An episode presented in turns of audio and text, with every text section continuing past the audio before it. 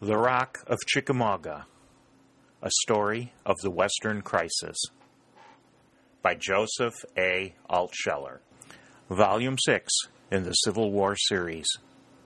Produced by Civil War Audio at civil war dot built with flash dot com. Read by John Burzes. Chapter three, Grant Moves. The Winchester Regiment had not suffered greatly. A dozen men who had fallen were given speedy burial, and all the wounded were taken away on horseback by their friends. Dick rejoiced greatly at their escape from Forrest and the daring and skill of Grierson. He felt anew that he was in stronger hands in the West than he had been in the East. In the East, things seemed to go wrong nearly always, and in the West, they seemed to go right nearly always. It could not be chance continued so long. He believed in his soul that it was Grant, the heroic Thomas, and the great fighting powers of the Western men used to all the roughness of life out of doors and on the border.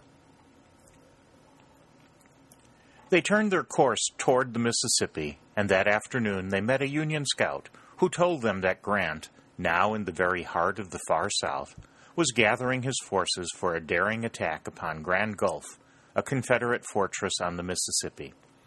In the North, and at Washington, his venture was regarded with alarm. There was a telegram to him to stop, but it was sent too late. He had disappeared in the southern wilderness. But Dick understood. He had both knowledge and intuition.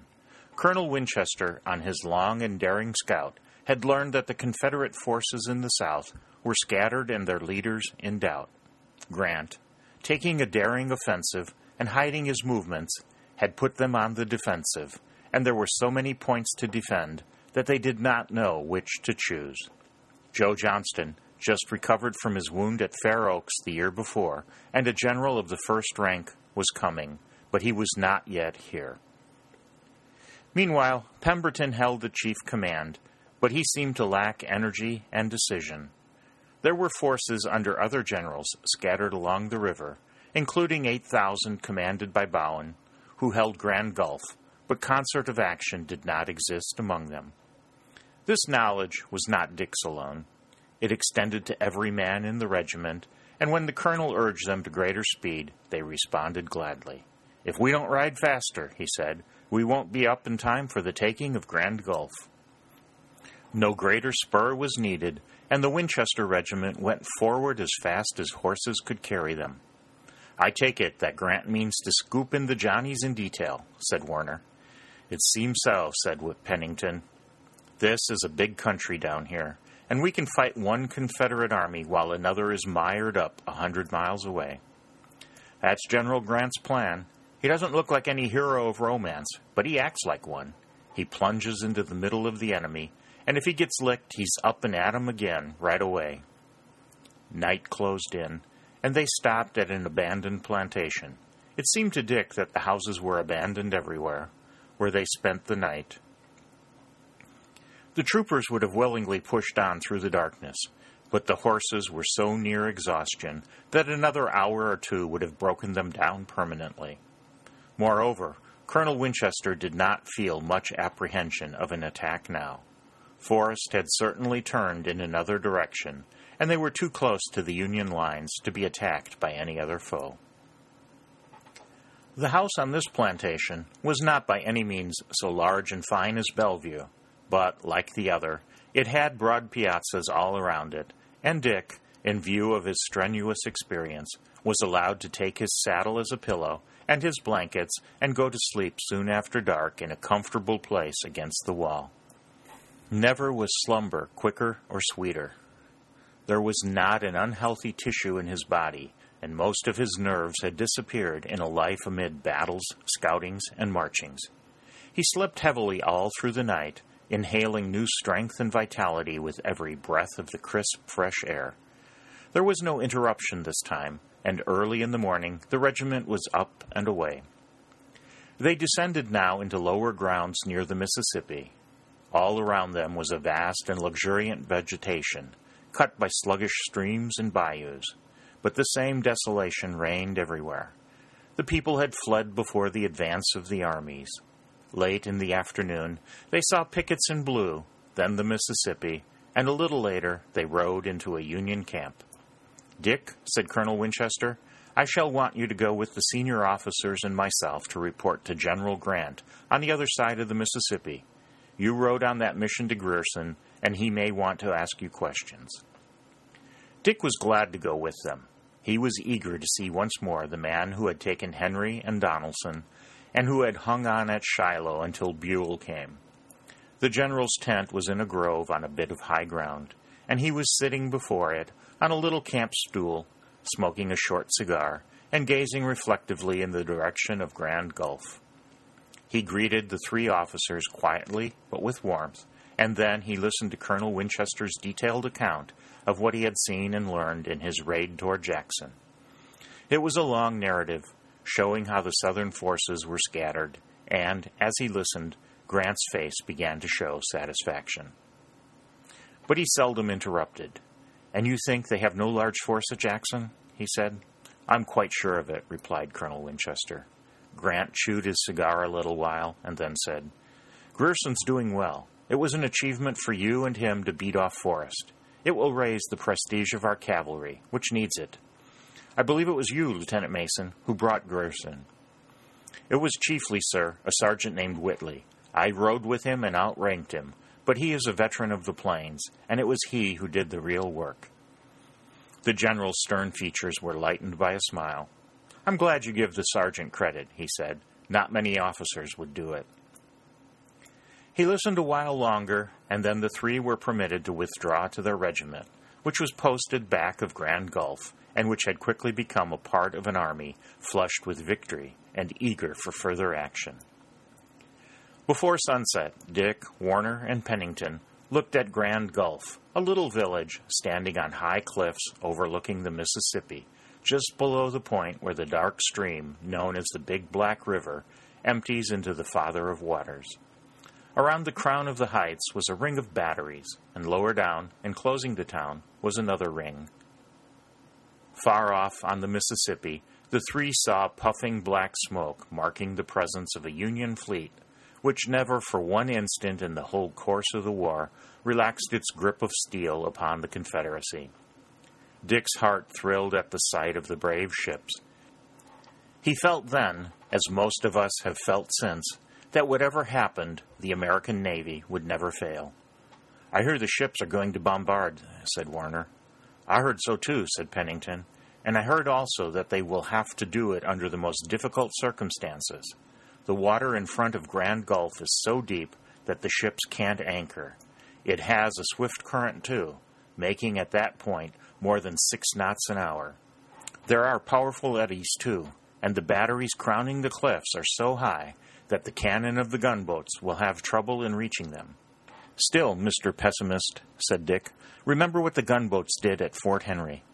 You'll find the same kind of men here." "I wasn't trying to discourage you. I was merely telling the worst first. We're going to win.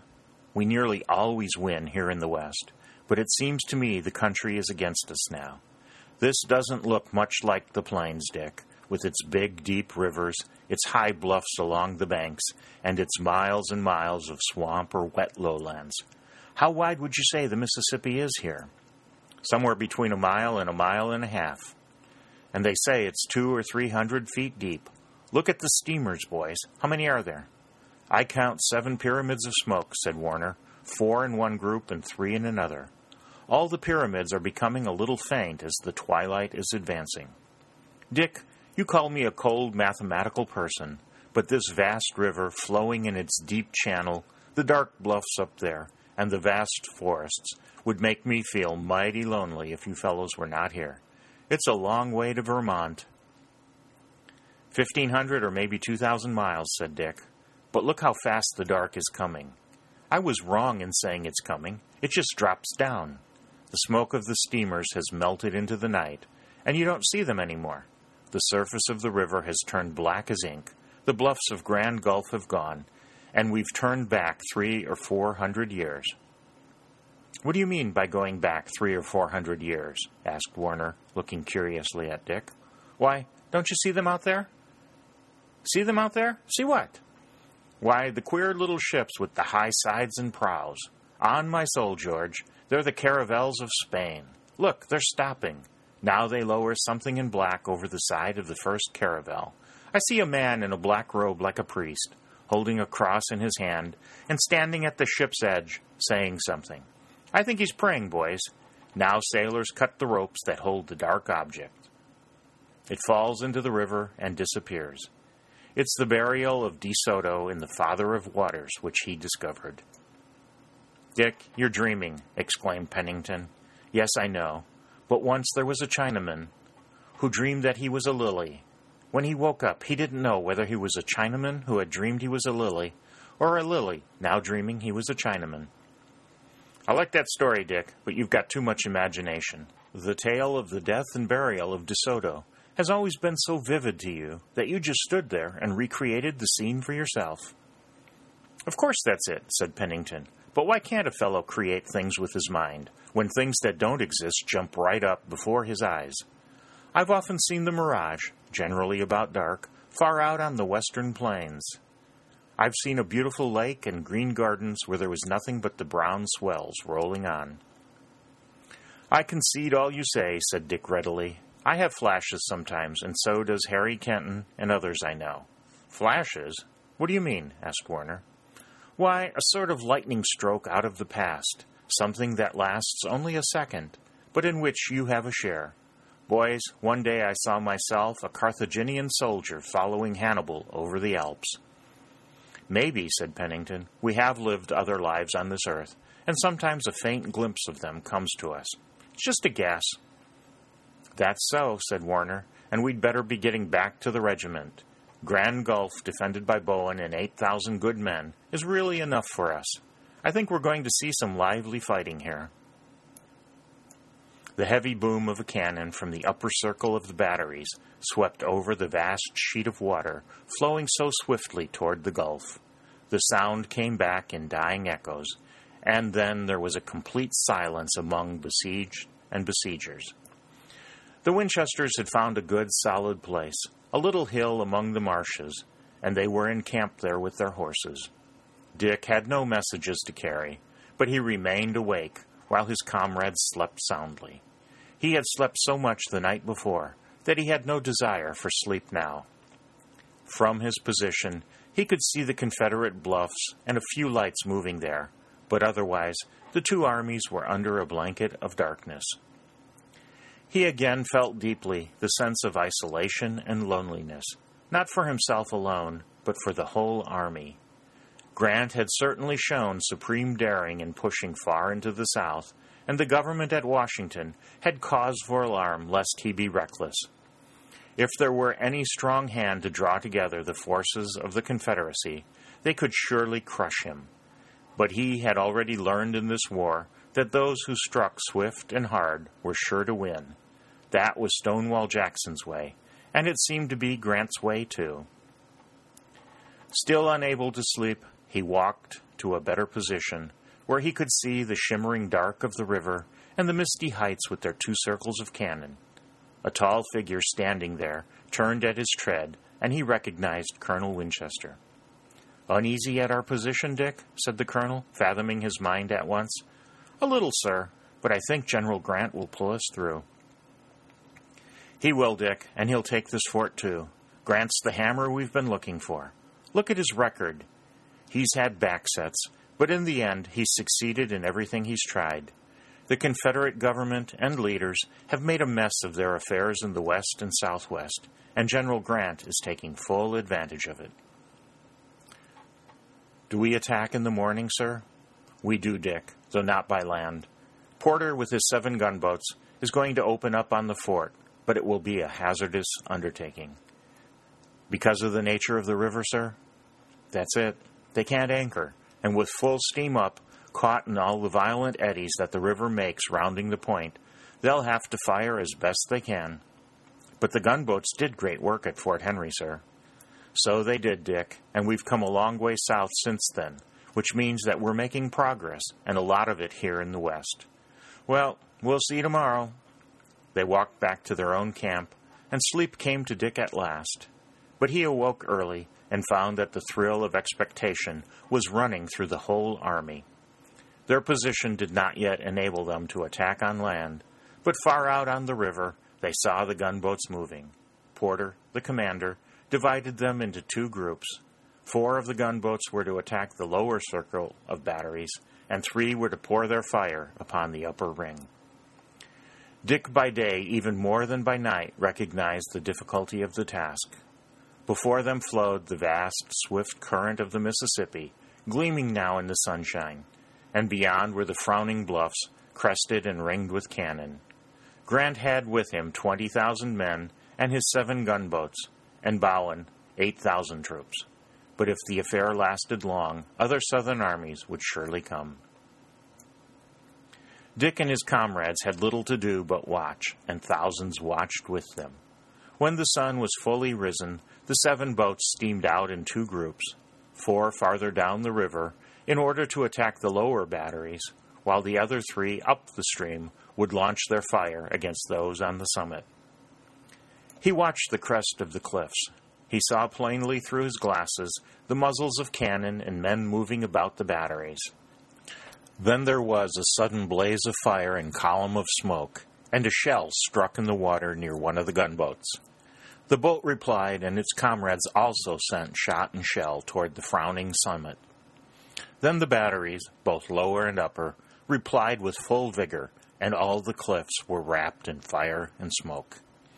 The boats steamed in closer and closer, pouring an incessant fire from their heavy guns, and both rings of batteries on the cliffs responded. The water of the river spouted up in innumerable little geysers, and now and then a boat was struck. Over both cliffs and river a great cloud of smoke lowered. It grew so dense that Dick and his comrades, watching with eagerness, were unable to tell much of what was happening. Yet, as the smoke lifted, or was shot through with the blaze of cannon fire, they saw that their prophecies were coming true. The boats in water too deep for anchorage were caught in the powerful eddies, and their captains had to show their best seamanship while they steamed back and forth. The battle between ship and shore went on for a long while. It seemed at last to the watching Union soldiers that the fire from the lower line of batteries was diminishing. "We're making some way," said Warner. "Looks like it," said Dick. "Their lower batteries are not so well protected as the upper. If we were only over there, helping with our own guns. But there's a big river in between, and we've got to leave it to the boats for today, anyhow. Look again at those lower batteries. Their fire is certainly decreasing. I can see it die down." "Yes, and now it's stopped entirely. The boats have done good work." A tremendous cheer burst from the troops on the west shore as they saw how much their gallant little gunboats had achieved. Every gun in the lower batteries was silent now, but the top of the cliffs was still alive with flame. The batteries there were far from silent. Instead, their fire was increasing in volume and power. The four gunboats that had silenced the lower batteries now moved up to the aid of their comrades, and the seven made a united effort, steaming forward in a sort of half-moon and raining shot and shell upon the summits. But the guns there, well sheltered and having every advantage over rocking steamers, maintained an accurate and deadly fire. The decks of the gunboats were swept more than once. Many men were killed or wounded. Heavy shot crashed through their sides, and Dick expected every instant to see some one of them sunk by a huge exploding shell.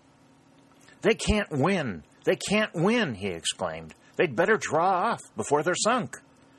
"So they had," said Warner sadly. "Boats are at a disadvantage fighting batteries. The old darky was right when he preferred a train wreck to a boat wreck.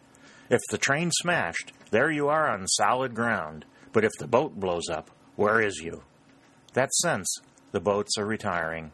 It's sad, but it's sense. A boat that steams away will live to fight another day." Dick was dejected. He fancied he could hear the cheering of their foes at what looked like a Union defeat. But he recalled that Grant, the bulldog, led them. He would never think of retiring, and he was sure to be ready with some new attempt. The gunboats drew off to the far western shore and lay there, puffing smoke defiantly. Their fight with the batteries had lasted five hours, and they had suffered severely. It seemed strange to Dick that none of them had been sunk, and in fact it was strange. All had been hit many times, and one had been pierced by nearly fifty shot or shell. Their killed or wounded were numerous, but their commanders and crews were still resolute and ready to go into action whenever General Grant wished. "Spunky little fellows," says Pennington. "We don't have many boats out where I live, but I must hand a bunch of laurel to the Navy every time." "And you can bind wreaths around the hair of those Navy fellows, too," said Warner, "and sing songs in their honor, whether they win or lose." "Now I wonder what's next," said Dick. To their surprise, the gunboats opened fire again just before sundown, and the batteries replied fiercely. Rolling clouds of smoke mingled with the advancing twilight, and the great guns from either side flashed through the coming darkness. Then, from a stray word or two dropped by Colonel Winchester, Dick surmised the reason of this new and rather distant cannonade. He knew that General Grant had transports up the river above Grand Gulf, and he believed that they were now coming down the stream under cover of the bombardment and the darkness. He confided his belief to Warner, who agreed with him. Presently, they saw new coils of smoke in the darkness and knew they were right. The transports, steaming swiftly, were soon beyond the range of the batteries, and then the gunboats, drawing off, dropped down the river with them. Long before the boats reached a point level with Grant's camp, the Army was being formed in line for embarkation on the gunboats and transports. The horses were to be placed on one or two of the transports, and the men filled all the other vessels. "You can't down Grant," said Pennington. "A failure with him merely means he's going to try again." "But don't forget the Navy and the Father of Waters," said Dick, as their transports swung from the shore upon the dark surface of the river. "The mighty rivers help us. Look how we went up the Cumberland and the Tennessee, and now we've harnessed a flowing ocean for our service." "Getting poetical, Dick," said Warner. "I feel it, and so do you. You can't see the bluffs anymore. There's nothing in sight but the lights of the steamers and the transports. We must be somewhere near the middle of the stream, because I can't make out either shore." There were two regiments aboard the transport, the Winchester and one from Ohio, which had fought by their side at both Perryville and Stone River. Usually these boys chattered much, but now they were silent, permeated by the same feelings that had overwhelmed Dick. In the darkness, all the lights were concealed as much as possible, with both banks of the vast river hidden from them. They felt that they were in the very truth afloat upon a flowing ocean. They knew little about their journey, except that they were destined for the eastern shore, the same upon which Grand Gulf stood, but they did not worry about this lack of knowledge. They were willing to trust to Grant, and most of them were already asleep upon the decks, in the cabins, or in any place in which a human body could secure a position. Dick did not sleep. The feeling of mystery and might made by the tremendous river remained longer in his sensitive and imaginative nature. His mind, too, looked backward. He knew that the great-grandfathers of Harry Kenton and himself, the famous Henry Ware and the famous Paul Cotter, had passed up and down this monarch of streams. He knew of their adventures. How often had he and his cousin, who now, alas, was on the other side, listened to the stories of those mighty days as they were handed from father to son. Those lads had floated in little boats, and he was on a steamer. But it seemed to him that the river, with its mighty depths, took no account of either, steamer or canoe, being all the same to its vast volume of water. He was standing by the rail looking over, when, happening to glance back, he saw by the ship's lantern what he thought was a familiar face. A second glance, and he was sure.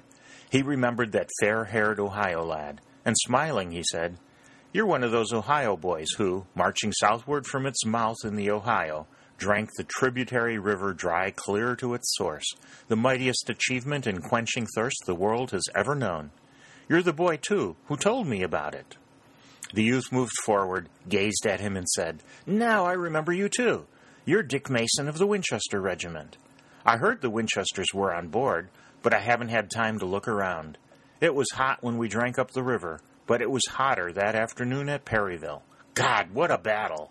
And again at Stone River, when the Johnnies surprised us and took us in the flank. It was you Kentuckians then who saved us, just as you would have saved us if it had been the other way. I hope so. But Mason, we left a lot of the boys behind. A big crowd stopped forever at Perryville, and a bigger at Stone River. And we left many of ours, too. I suppose we'll land soon, won't we? And then take these Grand Gulf forts with troops. Yes, that's the ticket. But I hear, Mason, it's hard to find a landing on the east side. The banks are low there, and the river spreads out to a vast distance. After the boats go as far as they can, we'll have to get off in water up to our waists and wade through treacherous floods. The question of landing was worrying Grant at the same time, and worrying him terribly. The water spread far out over the sunken lands, and he might have to drop down the river many miles before he could find a landing on solid ground, a fact which would scatter his army along a long line and expose it to defeat by southern land forces. But his anxieties were relieved early in the morning when a colored man taken aboard from a canoe told him of a bayou not five miles below Grand Gulf, up which his gunboats and transports could go and find a landing for the troops on solid ground. Dick was asleep when the boats entered the bayou, but he was soon awakened by the noise of landing. It was then that most of the Winchester and of the Ohio regiment discovered that they were comrades, thrown together again by the chances of war, and there was a mighty welcome and shaking of hands. But it did not interfere with the rapidity of the landing. The Winchester regiment was promptly ordered forward, and advancing on solid ground, took a little village without firing a shot. All that day, troops came up, and Grant's army, after having gone away from Grand Gulf in darkness, was coming back to it in daylight. They say that Pemberton at Vicksburg could gather together fifty thousand men and strike us, while we're only twenty thousand here, said Pennington. But he isn't going to do it, said Warner. How do I know? No, I'm not a prophet, nor the son of a prophet. There's nothing mysterious about it. This man Grant who leads us knows the value of time. He makes up his mind fast, and he acts fast. The Confederate commander doesn't do either. So Grant is bound to win. Let Z equal resolution and Y equal speed, and we have Z plus Y, which equals resolution and speed. That is, victory. I hope it will work out that way, said Dick, but war isn't altogether mathematics. Not altogether, but that beautiful study plays a great part in every campaign. People are apt to abuse mathematics when they don't know what they're talking about. The science of mathematics is the very basis of music, divine melody, heaven's harmony. You needn't tell me, said Pennington, that A plus B and Z minus Y lie at the basis of Home Sweet Home and the Star-Spangled Banner. I accept a lot of your tales because you come from an old state like Vermont, but there's a limit, George. Warner looked at him pityingly. Frank, he said, I'm not arguing with you. I'm telling you. Haven't you known me long enough to accept whatever I say as a fact, and to accept it at once and without question? Not to do so is an insult to me and to the truth. Now, say over slowly with me, the basis of music is mathematics. They said slowly together, the basis of music is mathematics. Now I accept your apologies, said Warner loftily. Pennington laughed. You're a queer fellow, George, he said. When this war is over and I receive my general's uniform, I'm coming up into the Vermont mountains and look your people over. Will it be safe? Of course, if you learn to read and write by then, and don't come wearing your buffalo robe. We're strong on education and manners. Why, George, said Pennington in the same light tone, I could read when I was two years old, and as for writing, I wrote a lot of textbooks for the Vermont schools before I came to the war. Shut up, you two, said Dick. Don't you know that this is a war and not a talking match? It's not a war just now, or at least there are a few moments between battles, retorted Warner, and the best way I can use them is in instructing our ignorant young friend from Nebraska. Their conversation was interrupted by Colonel Winchester, who ordered the regiment to move to a new point. General Grant had decided to attack a little town called Port Gibson, which commanded the various approaches to Grand Gulf. If he could take that, he might shut up Bowen and his force in Grand Gulf. On the other hand, if he failed, he might be shut in himself by Confederate armies gathering from Jackson, Vicksburg, and elsewhere. The region, moreover, was complicated for both armies by the mighty Mississippi and the Big Black River, itself a large stream, and there were deep and often unfordable bayous. But Grant showed great qualities, and Dick, who was experienced enough now to see and know, admired him more than ever. He pushed forward with the utmost resolution and courage. His vanguard, led by McClernand, and including the Winchester Regiment, seized solid ground near Port Gibson, but found themselves confronted by a formidable Southern force. Bowen, who commanded in Grand Gulf, was brave and able. Seeing the Union Army marching toward his rear, and knowing that if Grant took it, he would be surrounded, both on land and water, by a force outnumbering his nearly three to one, he marched out at once and took station two miles in front of Port Gibson. Dick was by the side of Colonel Winchester as he rode forward. The faint echo of shots from the skirmishers far in front showed that they had roused up an enemy. Glasses were put to use at once. "The Confederates are before us," said Colonel Winchester. "So they are, and we're going to have hard fighting," said a major. "Look, what a position!" Dick said nothing, but he was using his glasses too. He saw before him rough ground, thickly sown with underbrush. There was also a deep ravine, or rather marsh choked with vines, bushes, reeds, and trees, that like a watery soil. The narrow road divided and went around either end of the long work, where the two divisions united again on a ridge, on which Bowen had placed his fine troops and artillery. "I don't see their men yet, except a few skirmishers," said Dick. "No, but we'll find them in some good place beyond it," replied Colonel Winchester, divining Bowen's plan. It was night when the army in two divisions, one turning to the right and the other to the left, began the circuit of the great marshy ravine. Dick noticed that the troops who had struggled so long in mud and water were eager. Here, west of the Alleghenies, the men in blue were always expecting to win. The sky was sown with stars, casting a filmy light over the marching columns. Dick was with the troops passing to the right, and he observed again their springy and eager tread. Nor was the night without a lively note. Skirmishers, eager riflemen prowling among the bushes, fired often at one another, and now and then a Union cannon sent a shell screaming into some thick clump of forest, lest a foe be lurking there for ambush. The reports of the rifles and cannon kept everyone alert and watchful. Early in the night, while it was yet clear, Dick often saw the flashes from the firing, but as the morning hours approached, heavy mists began to rise from that region of damp earth and great waters. He shivered more than once, and on the advice of Sergeant Whitley, wrapped his cavalry cloak about him. "Chills and fever," said the sergeant. "So much water and marsh, it's hard to escape it. The sooner we fight, the better." "Well, that's what General Grant thinks already," said Dick. "So I suppose he doesn't need chills and fever to drive him on. All the same, Sergeant, I'll wrap up as you say." All the men in the Winchester Regiment were soon doing the same. The mists of the Mississippi, the Big Black, and the bayous were raw and cold, although it would be hot later on. But the period of coldness did not last long. Soon the low sun showed in the east, and the warm daylight came. In the new light, they saw the Confederate forces strongly posted on the ridge where the halves of the road rejoined. As the Union column came into view, a cannon boomed and a shell burst in the road so near that the dirt was thrown upon them as it exploded, and one man was wounded.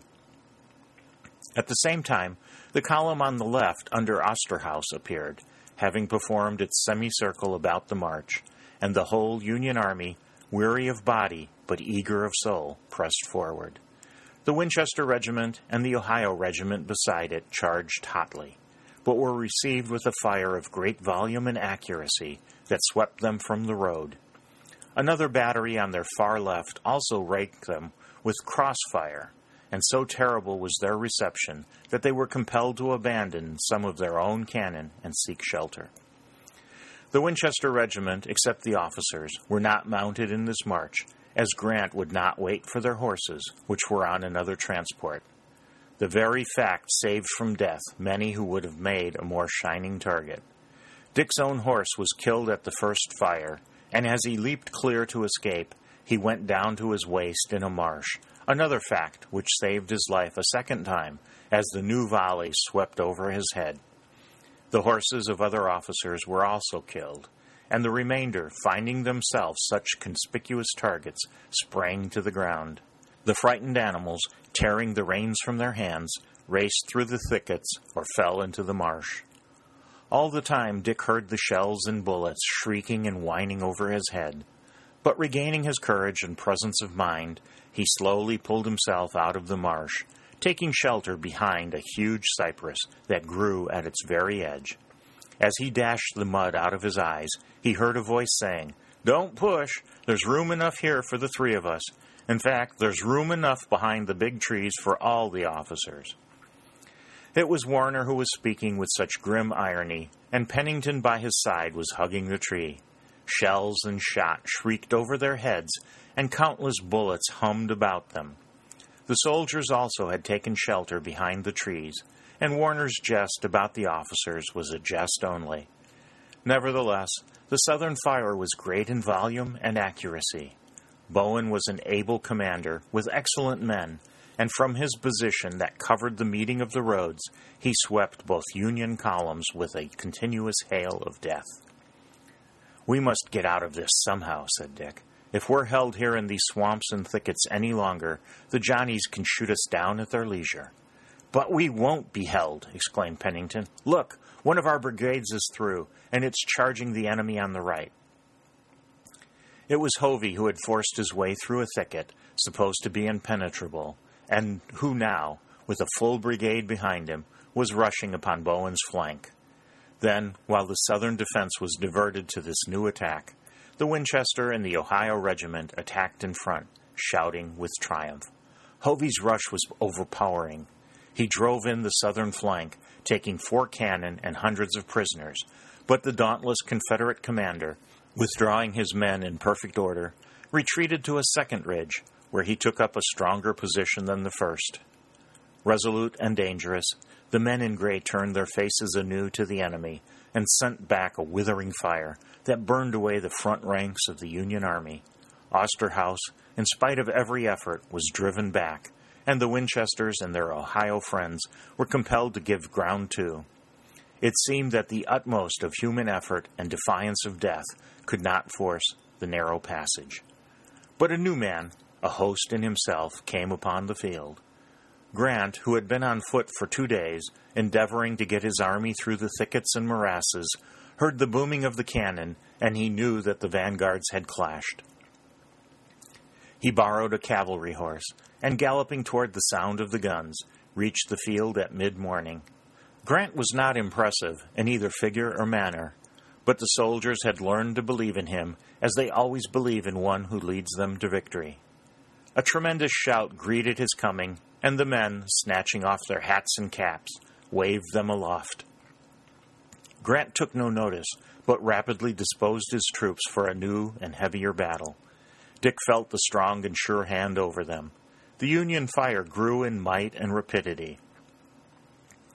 McPherson arrived with two brigades to help Osterhaus, and the strengthened division was able to send a brigade across a ravine, where it passed further around Bowen's flank and assailed him with fury.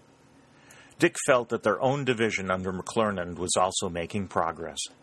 Although many men were falling, they pressed slowly forward, and Grant brought up help for them too. For a long time the struggle was carried on. It was one of the little battles of the war, but its results were important, and few were fought with more courage or resolution. Bowen, with only eight thousand against twenty thousand, held fast throughout all the long, hot hours of the afternoon. Grant, owing to the nature of the field, was unable to get all his numbers into battle at once. But when the twilight began to show, Dick believed that victory was at hand. They had not yet driven Bowen out, but they were pressing him so close and hard, and Grant was securing so many new positions of advantage, that the Southern leader could not make another such fight against superior numbers in the morning. Twilight turned into night, and Bowen with his men, who had shown so much heroism, retreated in the dark, leaving six guns and many prisoners as trophies of the victors. It was night when the battle ceased. Cannon and rifles flashed at fitful intervals, warning skirmishers to keep away, but after a while they too ceased, and the Union army, exhausted by the long march of the night before and the battle of the day, threw itself panting upon the ground. The officers posted the sentinels in triple force, but let the remainder of the men rest. As Dick lay down in the long grass, two or three bullets dropped from his clothes, and he became conscious, too, that a bullet had grazed his shoulder. But these trifles did not disturb him. It was so sweet to rest. Nothing could be more heavenly than merely to lie there in the long, soft grass and gaze up at the luminous sky, into which the stars now stole to twinkle down at him peacefully. "Don't go to sleep, Dick," said a voice near him. "I admit the temptation is strong. I feel it myself, but General Grant may have to send you and me forward tonight to win another battle." "George, I'm glad to hear your preachy voice over there. Heard any?" "No, a million cannonballs brushed my right cheek, and another million brushed my left cheek, but they didn't touch me. They scared me to death, but in the last few minutes I've begun to come back to life. In a quarter of an hour I'll be just as much alive as I ever was. Do you know anything of Pennington?" "Yes, the rascal's lying about six feet beyond me, sound asleep. In spite of all I could do, he wouldn't stay awake. I've punched him all over to see if he was wounded, but as he didn't groan at a single punch, he's all right. That being the case, I'm going to follow Pennington's example. You may lecture me as much as you please, George, but you'll lecture only the night, because I'll be far away from here in a land of sweet dreams." "All right, if you're going to do it, I will too. You'll hear my snore before I hear yours." Both sank in a few minutes into a deep slumber, and when they awoke the next morning, they found that Bowen had abandoned Port Gibson and had retreated into Grand Gulf again. There was great elation among the lads, and Dick began to feel that the position of the Union Army in the far south was strengthened immeasurably. He heard that Sherman, who had stood so staunchly at Shiloh, was on his way to join Grant. Their united forces would press the siege of Grand Gulf and would also turn to strike at any foe who might approach from the rear. Never since the war began had Dick felt so elated as he did that morning. When he saw the short, thick-set figure of Grant riding by, he believed that the Union, in the West at least, had found its man at last.